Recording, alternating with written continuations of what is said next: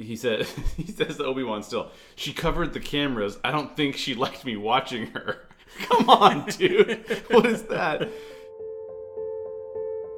Hello, fellow geeks. This is Jay Shear, host of the Story Geeks podcast and co founder of the Reclamation Society. As a writer, storytelling is a big deal to me. I love exploring my favorite sci fi, fantasy, and comic book stories, really diving deep into them to expose the important themes that shape our culture. On today's Story Geeks podcast, Daryl Smith and Nathan Sheck join me to discuss Star Wars Episode 2 Attack of the Clones. As you guys have heard me say, this is my favorite geek universe, even if I am a bit harsh about the prequels from time to time. But I love these deeper discussions about the universe George Lucas created. I'm a huge Star Wars. If you love Star Wars as much as I do, make sure to subscribe to the Story Geeks podcast so you don't miss one of our upcoming shows. In the meantime, I hope you guys enjoyed part one of our deep dive into Star Wars Episode 2 Attack of the Clones. All right, we're back in the Star Wars series, and today's special guest is Daryl Smith. Thank you for joining us, Daryl. Thank you for having me. And as always, Nathan Sheck is with me on the Star Wars series, which is fantastic. How you doing, Nathan? Pretty well. The first question I have, and Daryl, we'll have you go first, and then I'll get to you, Nathan. Um, where would you rank this film amongst all the Star Wars films? Dead last. You would even rank uh, Phantom Menace higher than this. I would, which I would not have before rewatching Attack of the Clones last night. But after rewatching it with my wife, who was watching it for the very first time ever, oh, really? yeah, and she was sort of like riff tracking it, you know, kind of doing the Mystery Science Theater 3000 thing, which made it more entertaining for me. That was fun. But So this one's dead last, and then what's what comes? What, is what, where does Phantom Menace rank? next up, so Phantom Menace for me is seven, second Okay. to last. Okay. I just because you know I watched Phantom Menace, Phantom Menace, Phantom Menace, not too long ago. That's what all the kids are calling it these days. Yeah, the Phantom Menace. I watched it not too long ago, and so I've kind of seen both of these recently. And at least Phantom Menace has Darth Maul hmm. and Qui Gon and some of these other things that weren't great, Right. but are better than what's in Attack of the Clones. So for me, Attack of the Clones is dead last. Dead last. Okay. Yeah. What about you, Nathan? Uh, like I was kind of expecting, I, I think it is second to last. So I did on this rewatch like a little more than Menace. Um, and I think that's mostly because it's it's more interesting. Like it, it's a lot more varied, and there's a lot of stuff going on.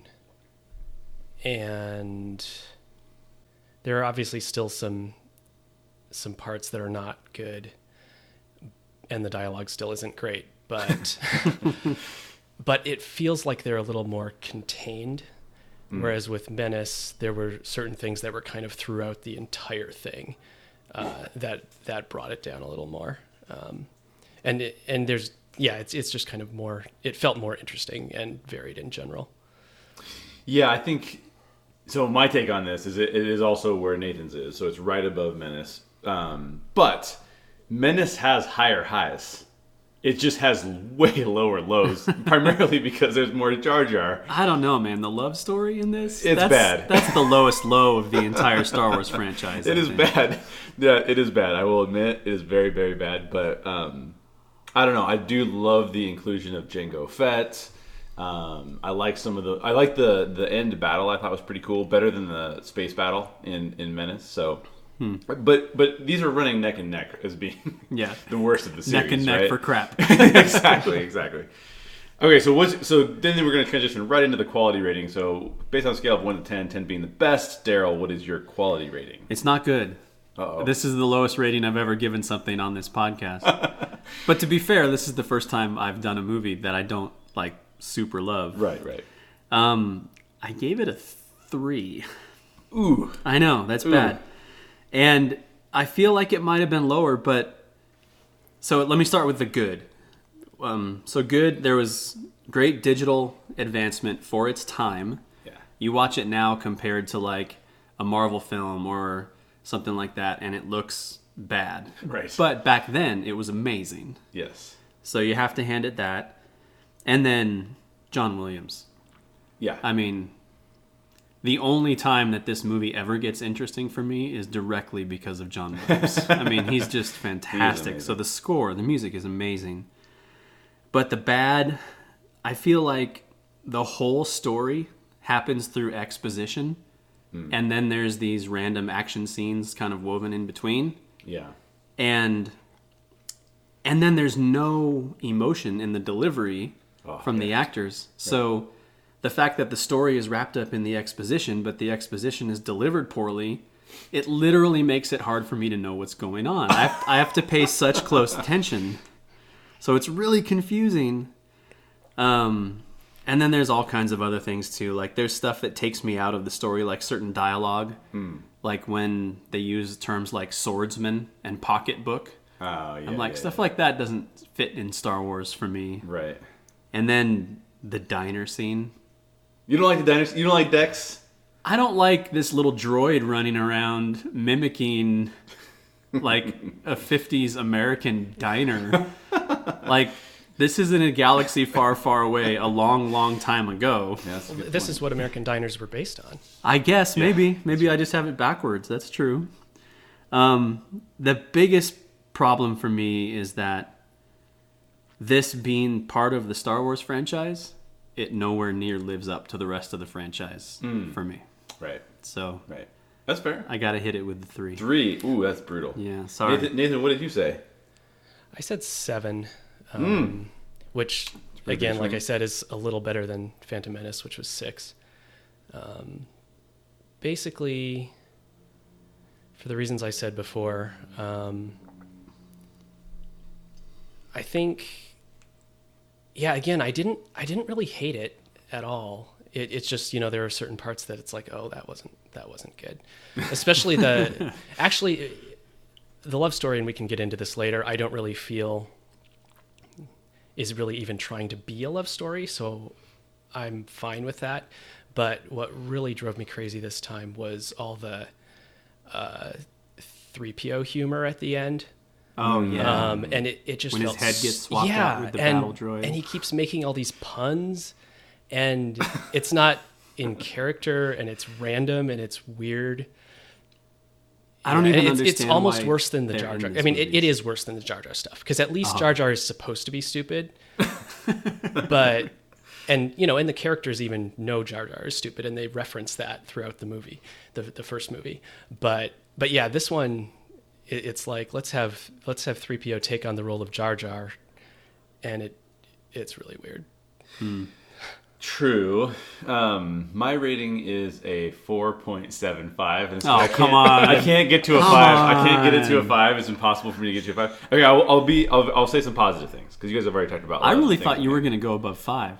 I Oh, ki- really? I kind of feel like Star Wars for you guys is like what Batman is for me. Yes. It's like if you put Batman in a movie, I'm automatically up to at least a five. but this is like the killing joke. you know what I mean? Fair enough.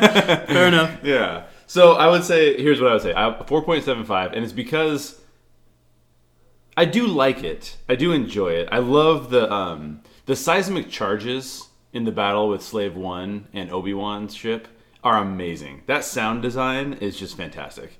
Um I like the end battle on this one. I think it's superior to the Phantom Menace. Um, I think the Anakin Obi Wan versus Dooku battle is cool. We'll get we'll talk about the Yoda battle later. Um, so I don't know. I think that there was some cool design. I'm not it, like I said. I rated the last one a four. This was a four point seven five. I like it a little bit better, but that's about all I can say. Um, so story depth. What's your story depth rating on a scale of one to 10? 10 being the deepest. We'll start with Nathan. I went with a six on this one, also. Uh, yeah, it's it's not super deep. They do consistently go into kind of Anakin's issues with wanting to control things, and yeah, not not a whole lot else. Right. What about you, Daryl? What do you think? I went four, Okay. um, and that's that feels generous to me because when I'm doing that, I'm really looking through the movie at the story that I think maybe they started with before they started shooting.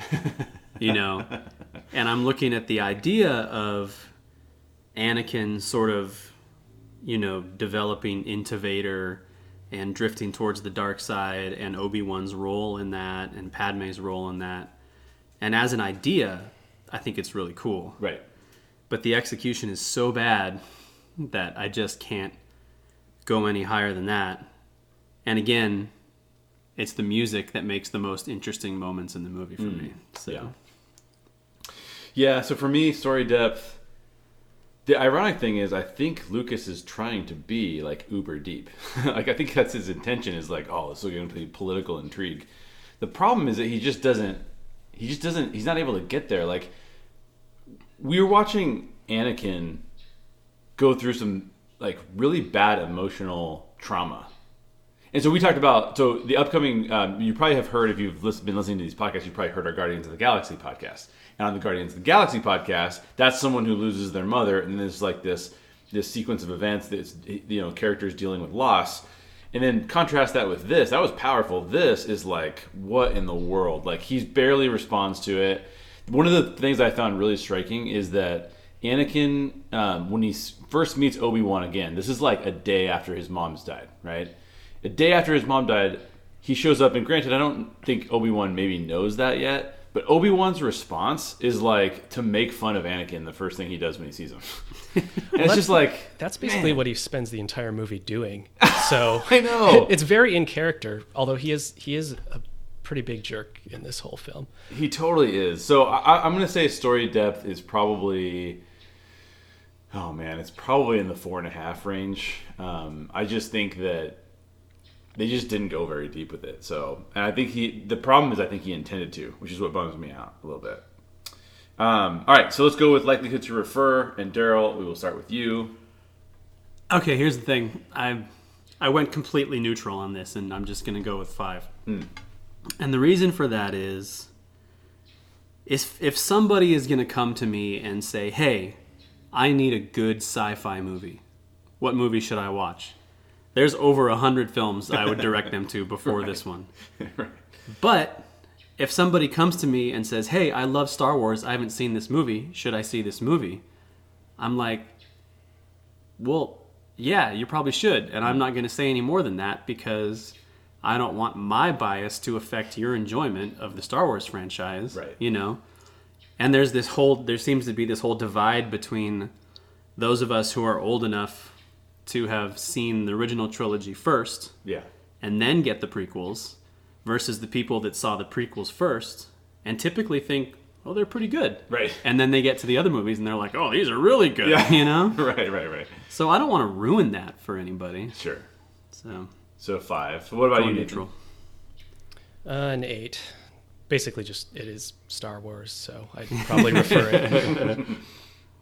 Yeah, it's almost like you have to give two different ratings. Like, if someone's super interested in Star Wars and wants to watch Star Wars, then it's like, oh yeah, you have to watch it. I mean, there's, uh, I would say like a Star Wars fan is like a ten. Like you have to watch it, even if you don't like it. You have, still have to go through the process of of knowing where these characters came from. Yeah. But if you're not a Star Wars fan, I would, I would definitely. Well, here's the quintessential que- question: Is which one do you tell someone who's never seen Star Wars to start with? Yeah. Do you have them start with four or do you have them start with one? And I, I don't know the answer to that. I have a preference for that. I don't know that it's the answer, but I know what I would say. What would you say? I would say you watch them in release order. In release order. Okay. Yeah. Okay. because I feel like there's something to the evolution of the franchise that affects the story hmm. as it went along. Yeah. So yes, you're going to have a dip when you get to the prequels, Yeah. Yeah. but I feel like and again, I've never experienced it the other way, Right. but I feel like there's just something to that. There's something to watching them how them how they came out. If you watch the original three first, you get the mystery that's involved with the original three, which is part of what makes them good. Yep. And then you have a little more context for the prequels. And then you've waited so long to get to The Force Awakens and Rogue One. And I feel like they totally pay off and they're worth it. So That's true. That's true. Um, I can I can get behind that. I think the only advantage of watching them in uh, chronological order, so to speak, uh, to, to the actual time period of the movies, is that you do get that okay, well, I watched the prequels and they're okay, and then you keep ramping up. Yeah. So there is that to be said, but um, I don't know. I don't know. If anybody out there has not seen Star Wars and you go through it, you'll have to let us know what you think if you go through it like episode one through the rest of them, or if you start in episode four and then go through, like Daryl said, in chronological release order. Not not chronological to the movie, but chronological to the way that they came out in the theaters. Star Wars fans, we are giving away two very special Star Wars prizes to Reclamation Society email subscribers. If you subscribe to the Reclamation Society's email updates, you are entered to win the Art of Rogue One. But thanks to a special donation from Daryl Smith, who is also one of the other hosts of the Story Geeks podcast, we have a second prize a never before watched copy of The Phantom Menace on VHS. That means we have two super cool collector's items, and all you have to do is subscribe to our email updates, which, by the way, you should do anyways. So, go visit www.reclamationsociety.org and you can enter to win there. The link is in the show notes, so go subscribe now. Okay, so this is our spoiler warning. We are going to spoil this movie, so these are going to be deep questions. You've been warned. If you haven't seen the movie and you want to see it and you don't want to be spoiled, don't keep listening. Uh, question one is As the attack of the clones begins, we're right back in the midst of this political upheaval. The Phantom Menace ended with the Trade Federation being defeated, and now there's now it says in the crawl that thousands of solar systems are leaving the Republic. So, what in your mind is causing these smaller governments to leave the Republic? And so, if, if you say what is causing it, and then also on top of that, um, do you think that that's fair for them to be leaving the Republic? Should they be leaving the Republic? And we'll start with you, Nathan. Yeah, it's not super clear, but I guess what we can gather from Dooku later is basically he just says that the Republic is corrupt, and he tells Obi Wan that it is being controlled by a Sith. And I don't, I don't know if that's something he would have told kind of the general populace, uh, as you know, as part of the pitch for the for the separatists. Um, but at least the you know the corruption of the republic has to be a large part.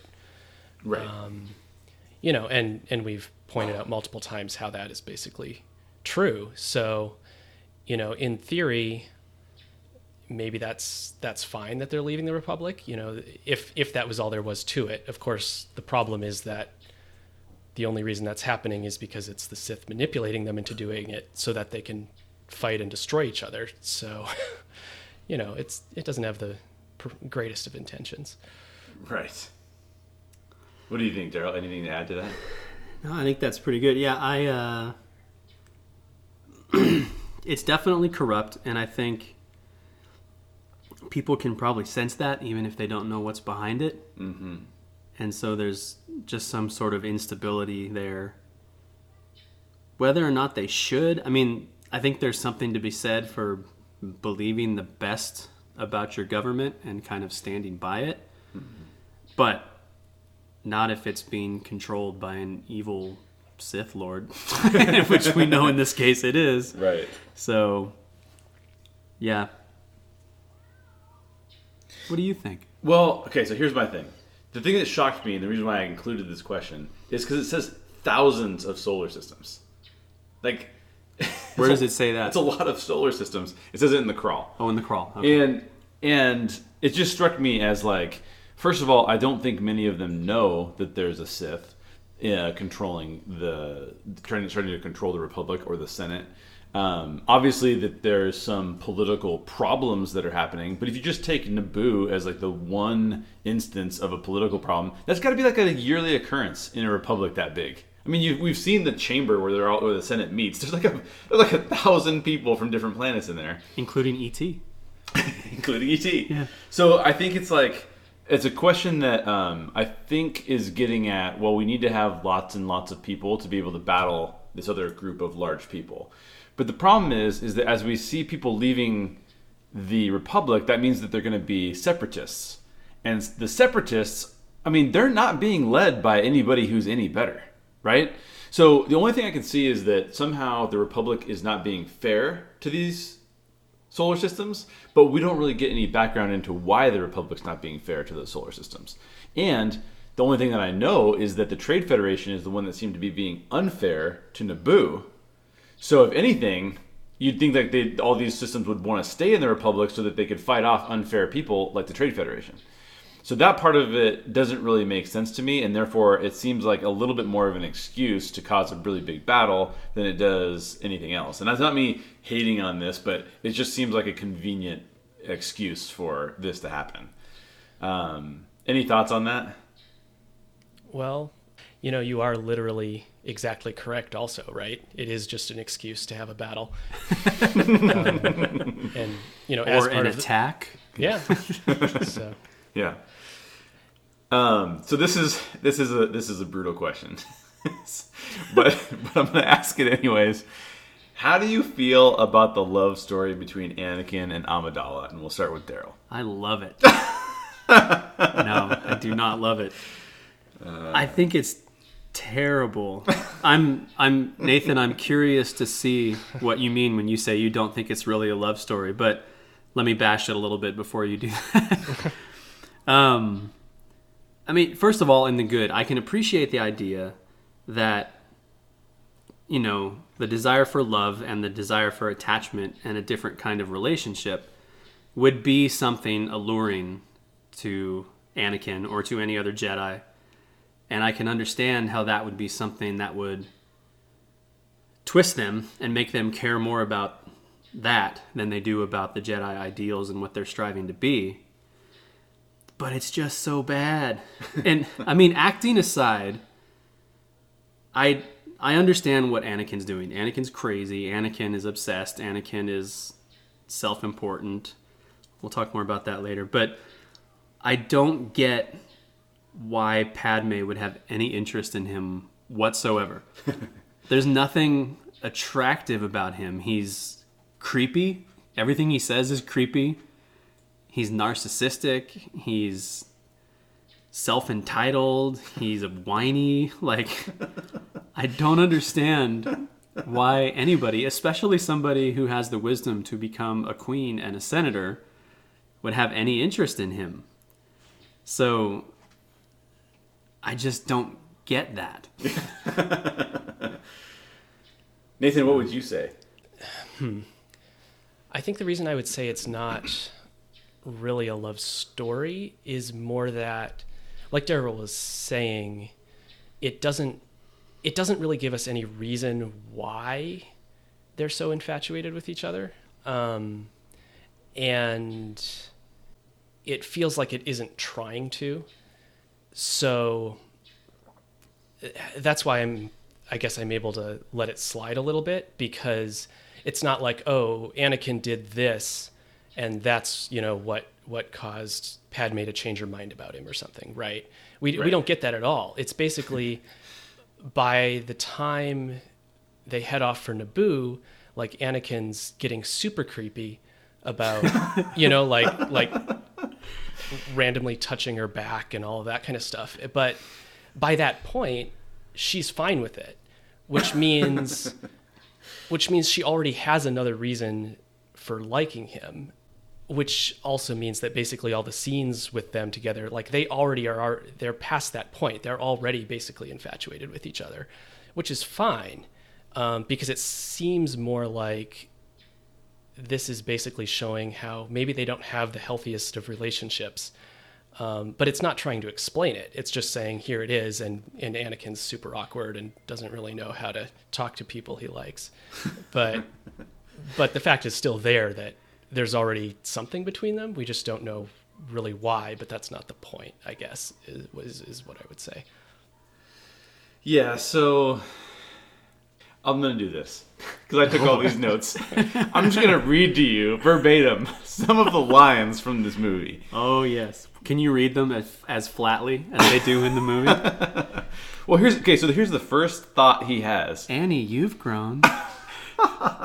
Sorry. Here's the first thought that Anakin has after after meeting Amidala.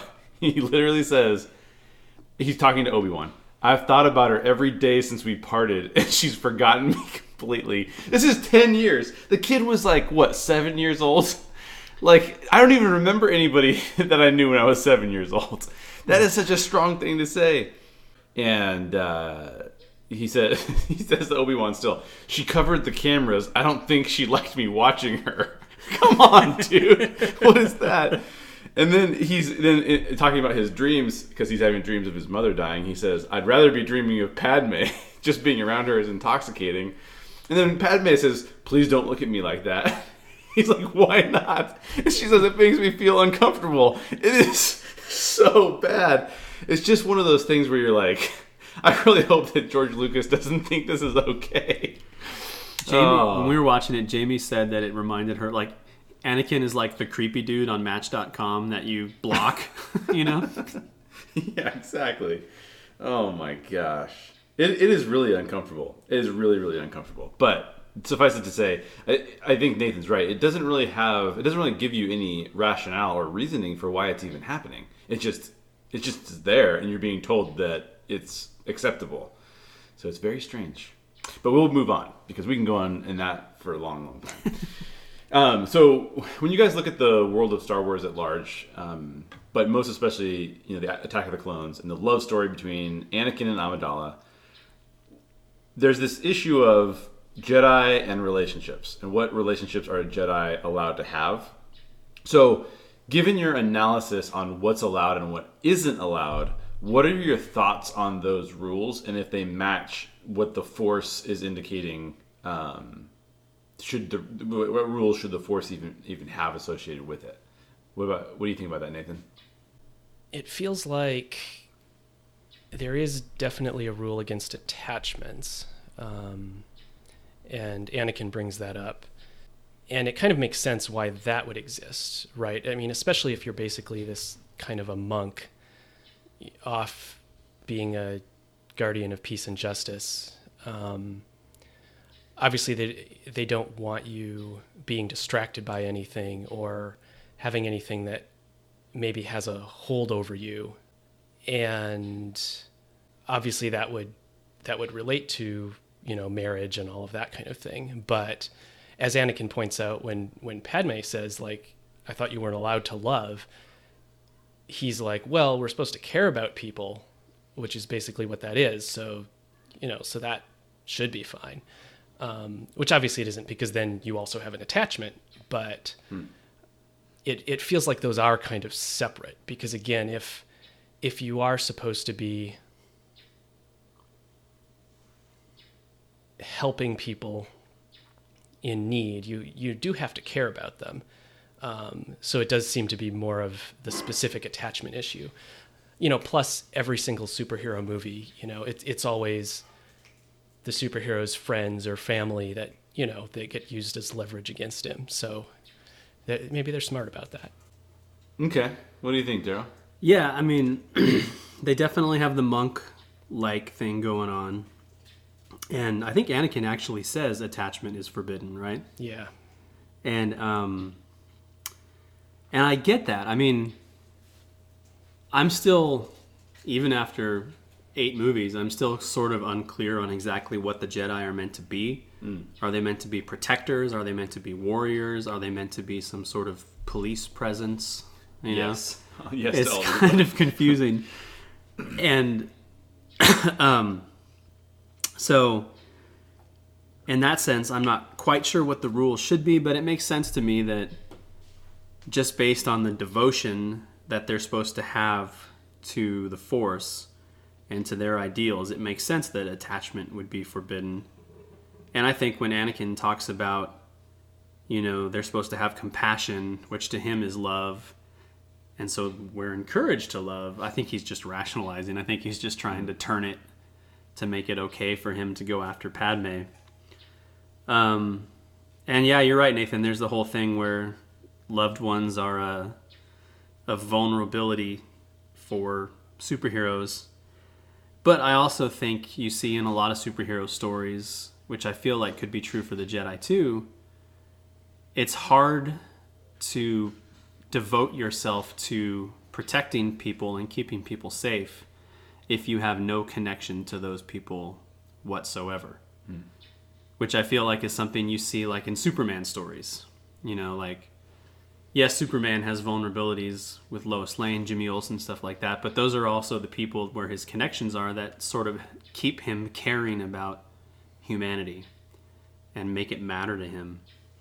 So, yeah, I don't know what definitive answer I'm giving you, maybe none, but Well, yeah, and you you even see, you know, by the time we get to Luke, he he definitely cares about a lot of people. yeah, And so even if technically the Jedi forbid that for very specific reasons, it doesn't necessarily mean like that's the correct way to do the Force. Uh, because again, Luke isn't necessarily part of the Jedi Order, and he's just a guy. And but you know, basically his love of his friends and and then eventually his father is you know kind of what saves the galaxy.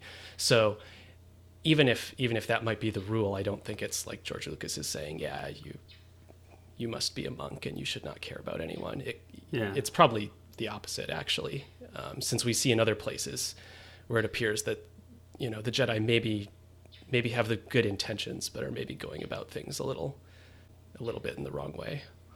Are there any other Jedi? I mean, I don't think there are in the movies, but in any other of the canon that you guys know of, are there any other Jedi that have had romantic involvement?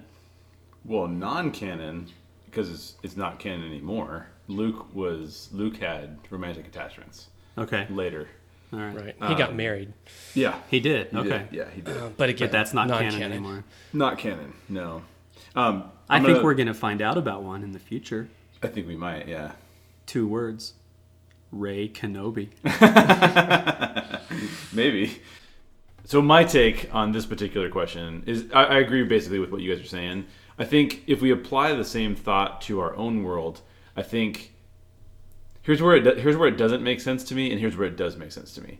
Um, it does make sense to me that if so, like even even in the even in the Bible, it says like if you don't have other attachments, or if God is your first attachment, right? Then the needs of your wife or your kids, you don't have to spend as much time on those things, and you can spend time just doing the things that God would have you do. But obviously, the more people who you uh, are taking care of, the more you're going to have to take care of them um, and focus on them. And, and that's not a bad thing, and the Bible doesn't express that as a bad thing.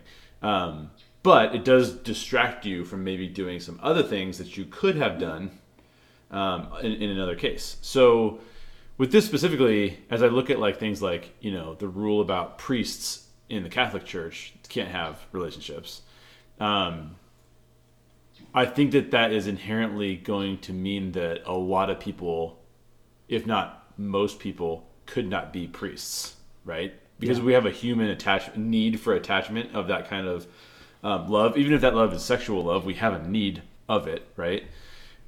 The weird part is when, for me, when you look at the Jedi, they're not supposed to have attachments like a relationship that is in other words i'm okay i'm trying to defend anakin a little bit here because it does feel like it's it's to say like to remove yourself completely from all attachments then makes you separate in a way that i don't think is loving. Yeah, but we don't know that the Force is about love, right? Yeah, and, and I think that's that's the problem. Like, um, there's actually a. Uh, I'm gonna get this really wrong. I believe it's Hindu. Uh, there's a Hindu proverb where this guy is trying to teach his wife not to have attachments, and she because she's so jealous of him, and it's not until she walks in on him having an affair and then feels no emotions about it that she and that's when she's achieved enlightenment basically right? That she's not attached to him in such a way that she feels negative about it.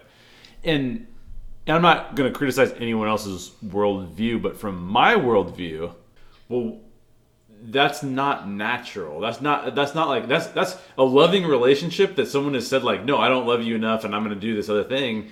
Um, man that is really really destructive Yeah. to relationships and it's not loving so i think he could be taking this down more of an uh, eastern mysticism type of thing with jedi with the jedi and with and we talked about balance a lot last time Um, but I don't think that that makes sense to me. I would rather see a world where we all love each other more. Yeah. And if we all love each other more, we should be able to say, not loving one person at the expense of another, but actually just trying to say like, what is the most loving thing?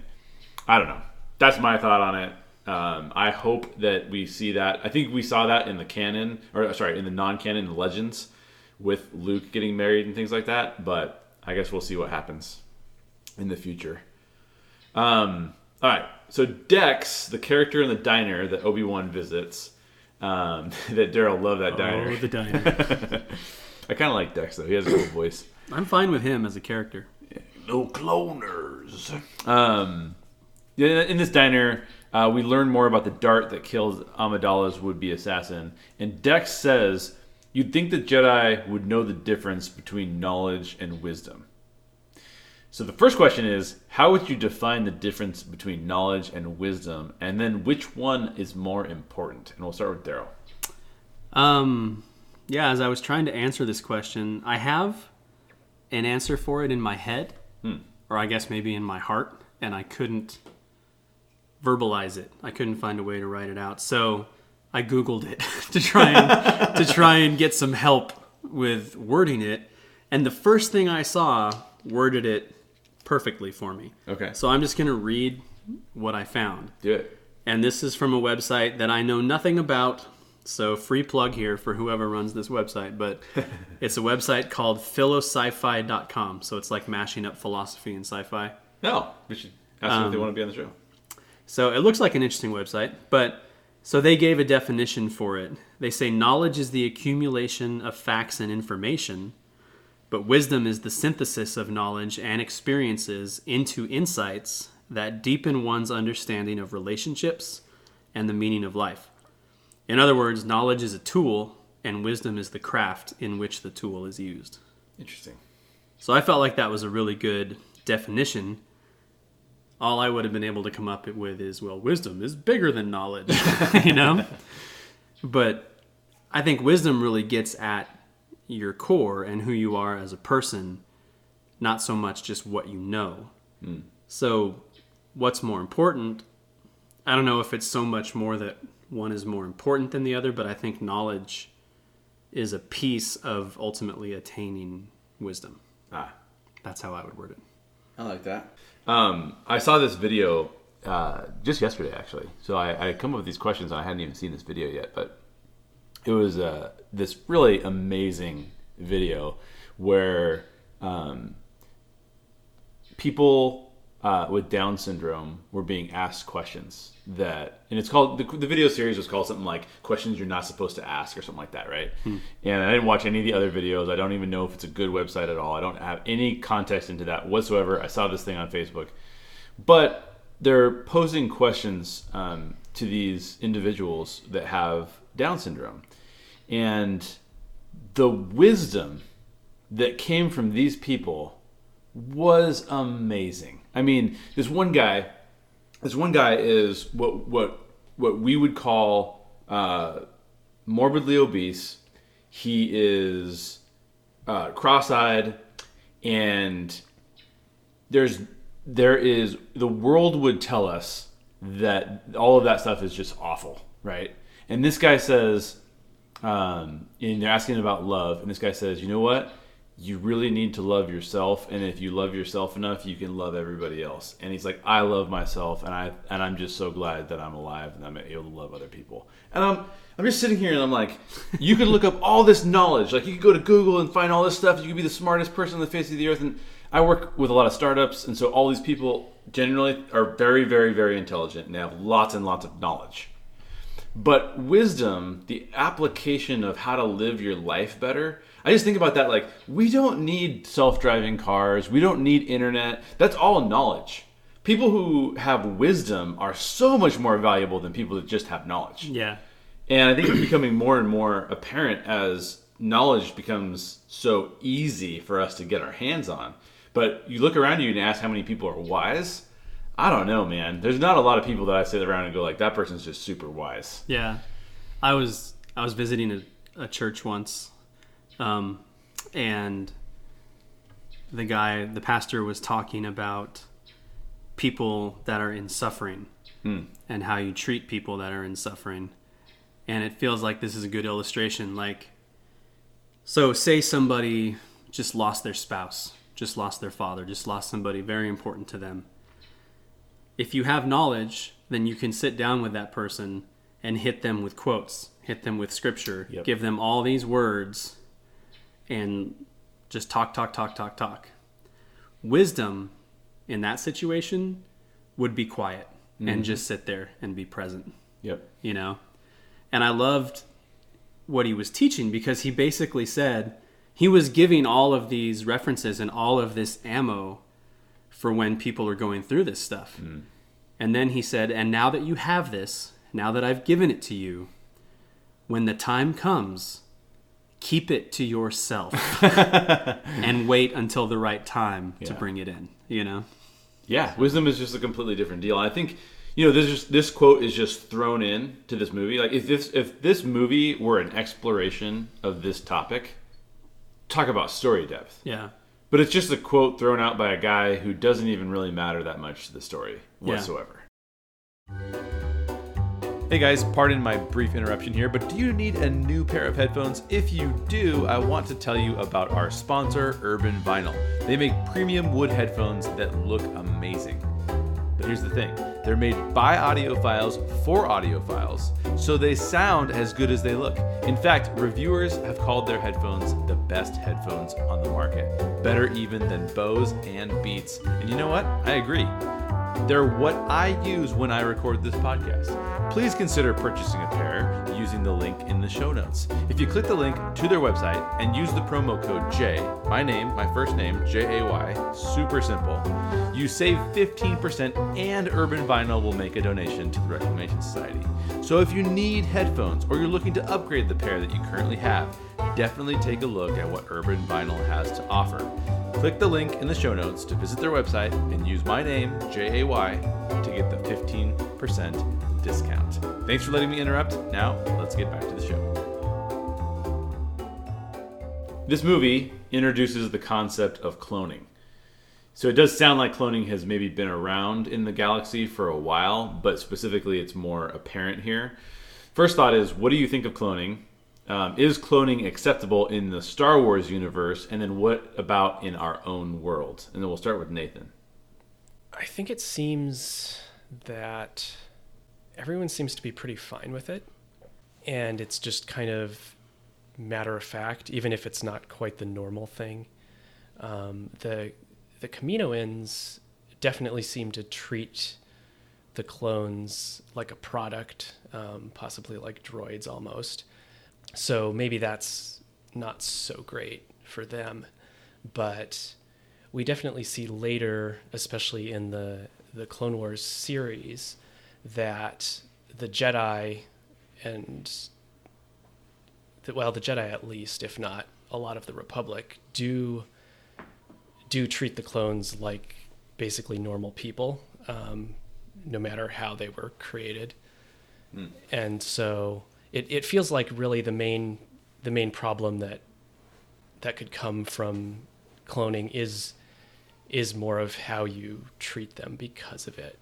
Um, but in general, they again aside from the cloners, which they have an interesting relationship with them, just because I don't know how they could not since they created them, but hmm. but everyone else seems to treat them pretty well, and you know they're just they are soldiers, so they treat them like soldiers, but it doesn't really seem to be any different. I mean, I agree about the movie. It seems perfectly fine. Like nobody seems to be bothered by it. It seems to be a convenient way to get an army. you know, um, I think if you look at it in the real world, if you look at the concept of cloning a whole human person, Yeah. then I think I would fall into the camp of saying that that's wrong. Um, you know, to get a little Doctor Strange-ish, it's violating the natural law, or but it's unnatural, and I think, um, you know, if you're talking about cloning organs, like if we can clone a human heart or something like that, then that's awesome. You know, Right. if there's medical advancements that can be made through through this technology. And I don't know about animals, you know, cloning sheep, whatever. I don't know about that. But if you're talking about cloning a human being, to my belief would be that a human being is not just a body, you know. There's a soul and there's a spirit and we can't clone that. It's God's place to create that. That'd be, that'd be my take. All right. I would say so. Um, one thing about the movie that I hadn't heard before that I came across this time, which made me far more negative about the clone army and kind of surprised that the Republic put up with it, was that um, the reason. Because I was, I was thinking to myself, like, well, why is Boba an unaltered? like, why is he um, an unaltered clone? Like, what does that mean? Right? Like, because they all look like the dude. Like, what did they not alter? Like, Yeah. um, or what did they alter? I should say. And uh, and they actually says it. He says, "Well, we, we made them so that they'll take any order we give them." He says, like they're soldiers. Like that you give them an order, they will take it. So so basically, like like Nathan was saying, they become very much droid-like. Um, they are cloned with some genetic predisposition to do whatever the authorities tell them to do. So in that regard, you know, I think cloning is completely unacceptable. Like you can't just you can't just make a human being. I mean, you're, the, the thing of the the concept is basically you're making slaves. Yeah. You're basically cloning slaves. Um, and so that from that standpoint, it's pretty reprehensible. I think in our world, I don't think we're gonna see. You know, cloning was like a thing that people talked about, like let's say ten years ago, as a Yeah. big deal. But I think with advances in genetic manipulation, you're actually never looking for a clone anymore because you don't want Jay, you want better than Jay. You know what I mean? Like, so you're gonna you're gonna take whatever whatever you liked about Jay and whatever you like about Daryl, and you take Daryl's genes, you take Jay's genes, and you mess with them all, and you make create something that's that's superior genetically. Great Gerald. Sorry, that was Yeah, stupid. yeah, that works. Um, and I think that uh, I think that, that that that's a bummer, and it also takes away. Now I, I understand like there's some genetic diseases, there's some genetic issues that people have that it would be great if we could remove from um, remove from our, our gene pool. But at the same time, there's there's so much to be said for diversity, right? Like, why do we want like genetically modified humans that uh, we take down a certain path? I just think that that's kind of negative. So whether it's cloning or whether it's genetic manipulation, I just think that it's not something that we need to do. It's why do that, right? Not not not to over not to over speak the point, but watching that video with the people with Down syndrome, um, you know, those were beautiful human beings with so many like powerful things to say. Um, and are we supposed to think any less of them? Like, no, we can't think of any less of them. That's crazy. Yeah. And so I just think that, that you get into really um, dangerous territory if you start to, you know. Now, granted, now granted, if you said like, "Hey, we've got this uh, special gene therapy, and you don't have to be bald anymore, Jay," like, "All right, where, where do I sign up?" Um, you know, so I, I don't know. It's just, there's a lot of temptation involved there, and I think it'd be better if we tried to avoid that temptation. Um, but all that aside, we can move on into question six, which is. Um, should the Republic have approved specifically the use of these clones as troops? Why or why not? And uh, if not, what do you think they should have done with all the clones? Um, I honestly don't know. I so I'm even confused. So why the Republic are the ones that wanted the clones, right? I'm so confused on that point. Like Yeah, who yeah. ordered the clones to begin with? So basically, um, Sifo Dyas, outside the will of the Jedi Council, he had the foresight. He could see things in the future. So he said, "Oh, we're going to have a big war on our hands in the future with these separatists, but we were not going to be prepared for it unless we have an army." Well, what's superior to droids? Clones. And so Jedi Master Sifo Dyas went to Kamino to secretly get the clone army built. Yeah, I just I don't get that at all from watching the movie. It's just so confusing. It's just like this totally random thing that comes out of nowhere. and I'm, which makes the rest of the movie very confusing to me, which we'll talk about more as we go on. So. I, my my answer to this question is I honestly don't know. I can't give you any more than that. I like that answer. What do you think, Nathan? Yeah, I don't know. Um, it, it's like, what else are they going to do with him? I guess, right?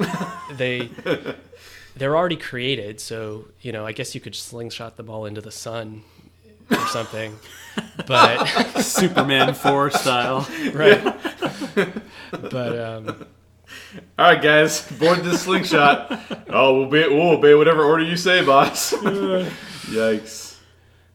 Yeah, I think uh, it's interesting because you know the Kaminoans they don't seem to have any qualms building the army at all, right? It's like, hey, check out this awesome army we built for you. Um, it does feel to me though like the Republic should have at least some.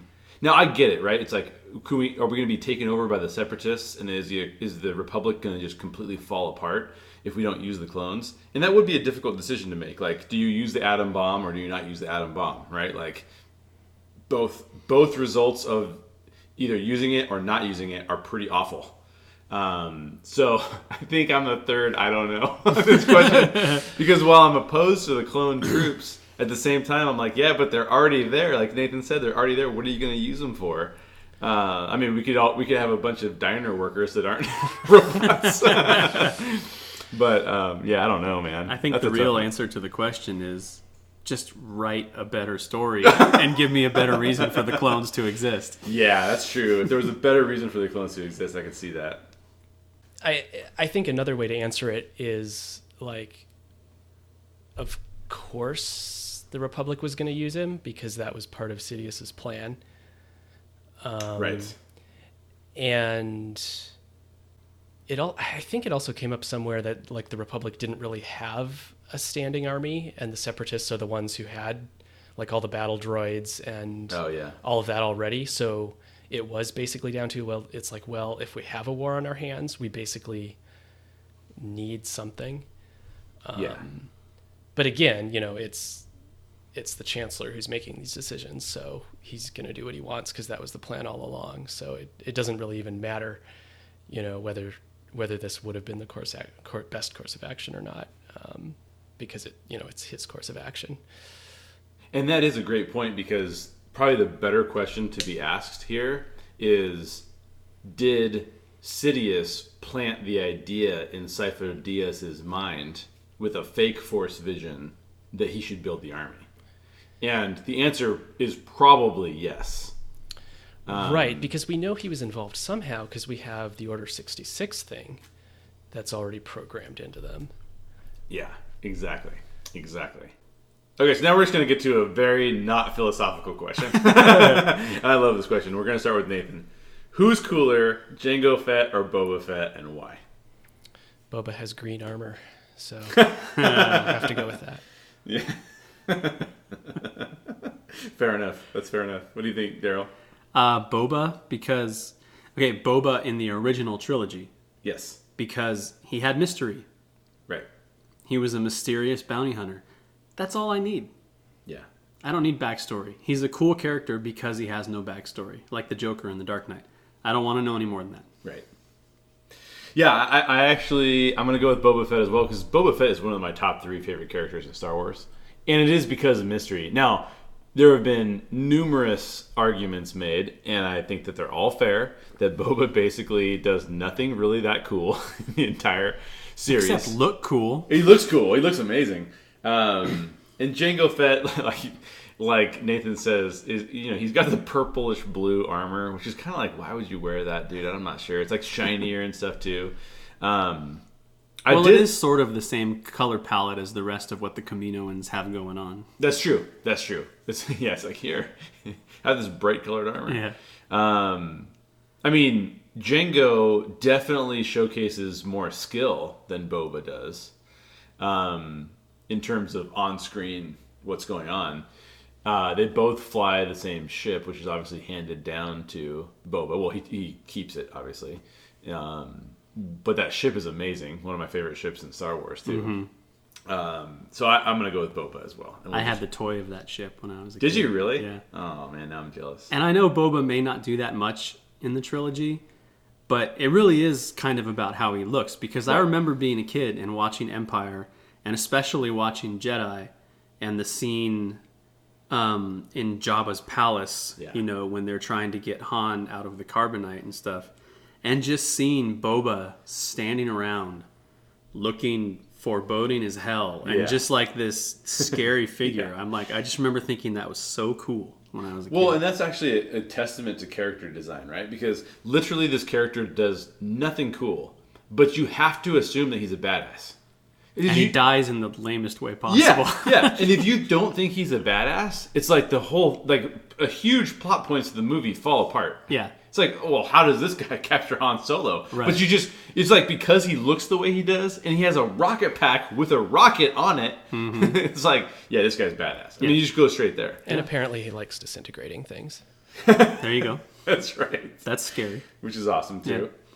Um, in this film, we see a plethora of alien species, and that's just my opportunity to say the word plethora. Um, some of them appear to be sentient, uh, even advanced. So, like the Kaminoans are very advanced. I mean, they're the whole purpose is they're cloning people and stuff like that. Obviously, the humans are all pretty advanced. Um, some of the species represented on the Jedi Council are pretty advanced. But then there are others that seem more like animals. So you see the creatures that are released into the arena to kill Anakin and Padme and Obi Wan. And then there's this whole group that falls somewhere in the middle, right? So the Geonosians, uh, the Gungans, the Tusken Raiders. The Tusken Raiders are described by several as just being barely above animals. And then the Geonosians, I mean, all of those like uh, I don't know, bug looking dudes are like living in the wall together, right? Um, so where are we supposed to draw the line between sentient creatures and non-sentient beings? And then how should the characters respond in relationship to this? And we'll start with you, Daryl. This is an interesting one for me. I think this is one area that I think the prequel trilogy actually does well because I don't get the sense that there is one standard hmm. for that. You know, there's all these different planets, there's all these different solar systems. And as I started watching this movie, I'm like, are the are the quote unquote human characters are they even human? Like this is in a galaxy far, far away. So Earth is not present, and human is the word we use on Earth to describe ourselves. Right. So are these characters even human? But then Padme does say human at one point in the movie. Um, so I think that that's a hard question to answer because I feel like we see enough of the fact that there's so many different worlds and so many different standards, and each world is going to sort of come with its own sense of the sanctity of life or morality, if there even is one, you know? So I could kind of answer that question based on our life and the real earth and stuff like that, you know, and I mean, it's pretty clear that humans are above all the other animals. I think that's even biblical. Yeah. um, but uh, I feel like in the Star Wars world, there's no clear answer to that, and that's actually something that I like. I feel like that's a good piece of world building. yeah. That's cool. What do you think, Nathan? Yeah, and I think George even goes out of his way to show that, you know, quote unquote, more primitive life forms are still, are maybe not as primitive as you might think. Uh, you know, for example, the the Ewoks, of course, um, and even in Phantom Menace, you even have the Gungans kind of call out Amidala, and they're like, "Hey, you think you're better than us?" Um, and she's like, "No, no, no, we don't think that." But obviously, they must. there- you know, there's got to be something going on there um, for them to think that. But then, of course, as usual, you know, they they basically are the ones to help uh, fight off the army. So, yeah, it's Right. it, it's interesting. So, it it does seem to do a a pretty good job. Yeah, I think what's interesting to me is that in A Phantom Menace, you actually had um, uh, Obi Wan criticizing, uh, I believe it was Jar Jar, and basically saying like, "This guy's a complete idiot. What kind of life form is this?" Um, and then in this one, you see um, Anakin doing the same thing. He does it to the Tusken Raiders this time around. He, there's something. There's some line in there that he calls them. Um, they're like animals or something, and he's obviously he's upset. So maybe that's Right. just him speaking out of being upset. Um, but I think that's one of the one of the few deeper character moments in the movie too, where he's actually illustrating. He's like, he's basically saying, "Hey, I think I'm really evil." right you know? right right right yeah exactly so i do think that there is there's some tension that's built in so like daryl you're saying like it's like sort of this tension that like is un it's unresolved which i, I also agree is cool the interesting thing about it though is that it's always coming from the beings who consider themselves superior. So i actually like what you said nathan about the call out that they made the gungans made to the people of naboo. Because it's kind of like and even going back to knowledge and wisdom like if if people in america who have very sophisticated technology were to go to somewhere where they don't have sophisticated technology we can't just assume that we're all of a sudden better people they're probably wiser than we are right so it is interesting that that's a through line of the films and i like that it's a through line of the films um, and it would be really fascinating to see them explore it in greater depth but i'll transition into this question because it's related. What is your favorite alien species that appears in Attack of the Clones? Because there's a ton of them. And I'll ask Nathan first. Yeah, I don't know. I've never, I've never really been super into favorite aliens. Um, I know I've always liked the Ithorians, but I don't know if they show up in Attack of the Clones. Um, I think they showed up a little bit in Phantom Menace in the Senate. Uh, same with the ET aliens, who, who by the way, now that we got to look at kind of how the Geonosians design their ships, I think, I think that's probably where ET bought his from. That's a good point. It has that same sphere sort yeah, of thing. yeah. Yeah. So, yeah, I I really don't have a good answer for it. okay. What do you think, Daryl? I was gonna go with ET, but I feel like that's a bit of a cop out answer. So I will pick a real answer. I'll, I'm actually gonna say the Tusken Raiders, Ooh. um, just purely from a nostalgic standpoint. Like I remember watching A New Hope, and the first time you see one of them, and he stands up and he's holding the spear up and he's like screaming, you know, and I'm like, that's a big movie moment in my history. So purely for nostalgia, I like that go Tusken Raiders, and also because they're not computer generated. I ah. feel like there's so much computer generated alien stuff going on in this movie that you just there's some of them that even like we'll we'll talk about this later I guess but that part of the movie where you're in like Count Dooku's chamber or whatever and he's got those aliens that are with him Yeah. one of them looks like it's just somebody screwed up the, the file when they were creating this alien. It just looks like it's stretched too far. Like it looks terrible. and I'm like, I just, I guess, so yeah, because the Tusken Raiders are people in costumes, I kind of, I like that too. I just heard. I think I heard it on the.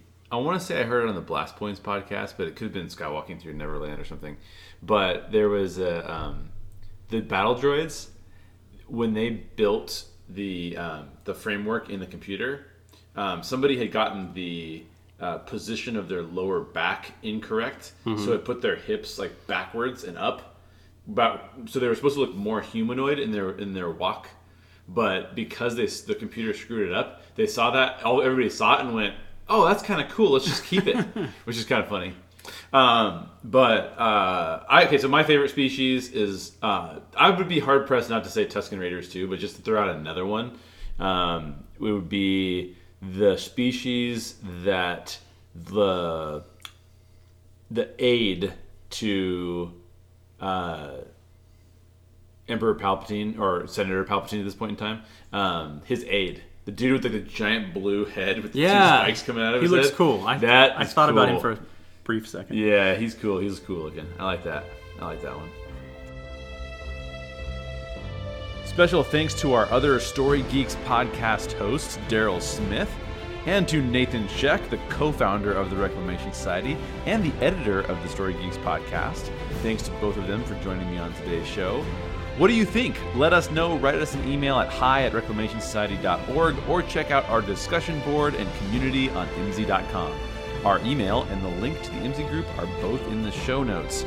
Stay tuned because next week is part two of our discussion about Star Wars Episode 2 Attack of the Clones. So go hit the subscribe button right now. You do not want to miss it. And if you have an extra minute, write us a review wherever you listen to this podcast. That's it for this show. As always, question everything in your favorite stories and always seek the truth.